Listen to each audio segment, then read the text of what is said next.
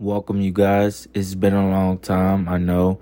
Um, but I do want to say that I did have a birthday. Um, so let's just say I'm getting back into things.